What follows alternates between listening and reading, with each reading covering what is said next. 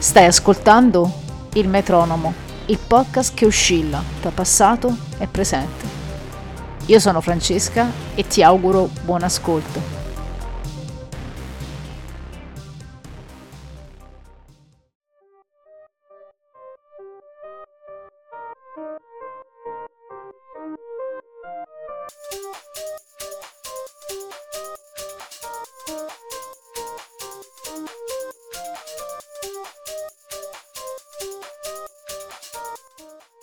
Questa puntata riguarda uno stile architettonico entrato nella cultura pop, il brutalismo. Perché ne voglio parlare? Perché suscita forti reazioni emotive e ha trovato una straordinaria popolarità negli ultimi anni. Con le sue linee dure, il cemento grezzo e l'audacia formale, ma anche per la sua onestà materiale e per la rivelazione della struttura stessa degli edifici, il brutalismo ha affascinato molti appassionati di architettura e non solo. Ma cosa rende questo stile così attraente ma apparentemente non bello? Andiamo con ordine.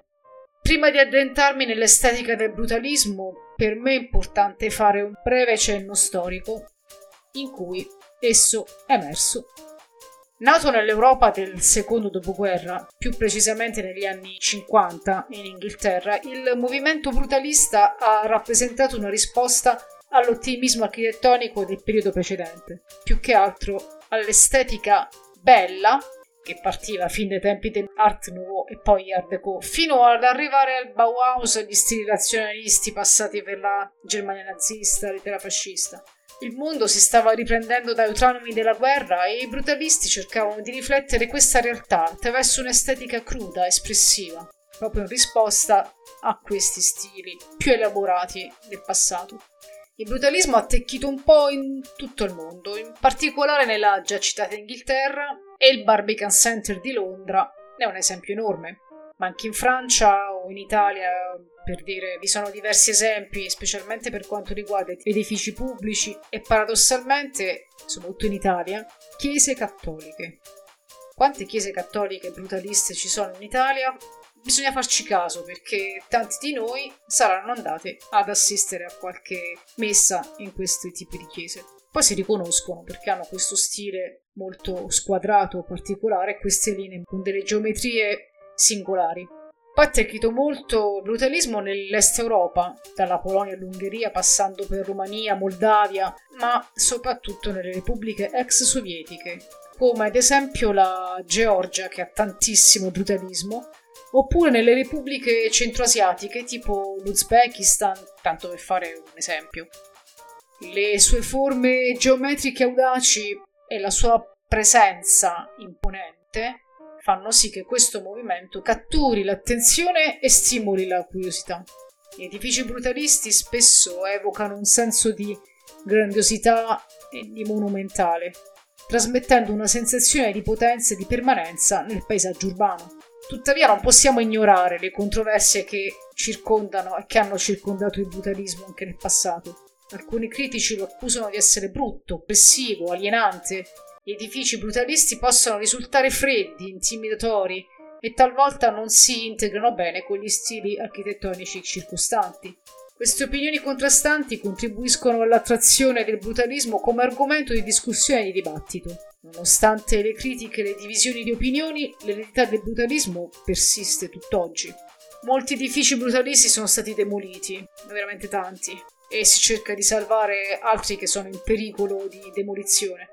Ma negli ultimi anni si è assistito a un crescente movimento di rivalutazione e conservazione appunto di queste opere. Architetti contemporanei stanno reinterpretando gli elementi del brutalismo in progetti nuovi e innovativi, dimostrando l'influenza duratura di questo stile architettonico. Quindi il brutalismo è stato molto rivalutato e apprezzato da tantissime persone, soprattutto una fascia d'età che ho riscontrato come particolare fan del brutalismo ed è pressappoco quella nata tra il 1975 e il 1985.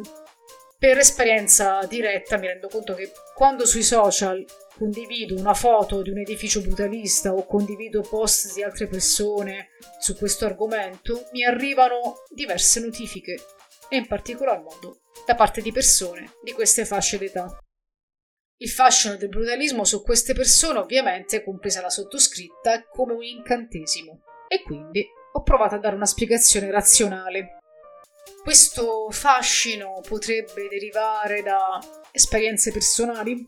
Le persone nate tra il 1975 e il 1985 potrebbero aver vissuto l'adolescenza o la giovinezza durante un periodo in cui molti edifici brutalisti erano prevalenti nel panorama urbano o, meglio, ancora di più per quanto riguarda edifici che hanno elementi brutalisti, come alcune parti di facciate, balconi o la struttura stessa dei palazzi. Potrebbero avere ricordi di aver frequentato edifici brutalisti o simili come scuole, musei, centri culturali durante quegli anni, creando un legame emotivo con questo stile architettonico, quindi come se fosse un vero imprinting, un vissuto. Potrebbe anche essere l'identità di una generazione che appunto è cresciuta vivendo questi stili, anche in semplici palazzi abitativi che ricordavano il brutalismo. Perciò le persone nate in quel periodo che ho citato potrebbero identificarsi con il brutalismo come un simbolo di identità collettiva della loro generazione o di più generazioni. Il movimento brutalista si è sviluppato in un'epoca di cambiamenti sociali e politici e progresso, uguaglianza e accessibilità che il brutalismo rappresentava potrebbero anche inconsciamente risuonare nelle esperienze e nelle convinzioni di coloro che sono cresciuti in quel periodo.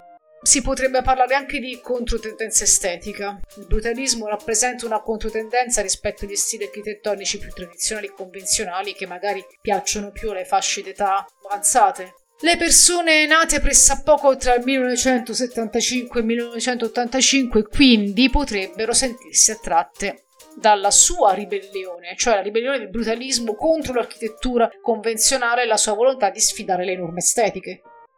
Questo desiderio di distinguersi e di abbracciare l'unicità potrebbe spiegare l'attrazione verso il brutalismo oppure semplice nostalgia e rivalutazione, che potrebbe essere un altro aspetto predominante di questo, tra virgolette, incantesimo. Con il passare del tempo le tendenze architettoniche vengono spesso rivalutate in generale. Ci potrebbe essere una nostalgia per l'architettura del passato, compreso il brutalismo, che potrebbe essere visto come un'epoca iconica, un simbolo di un'età d'oro presunta tale, più presunta tale che vero.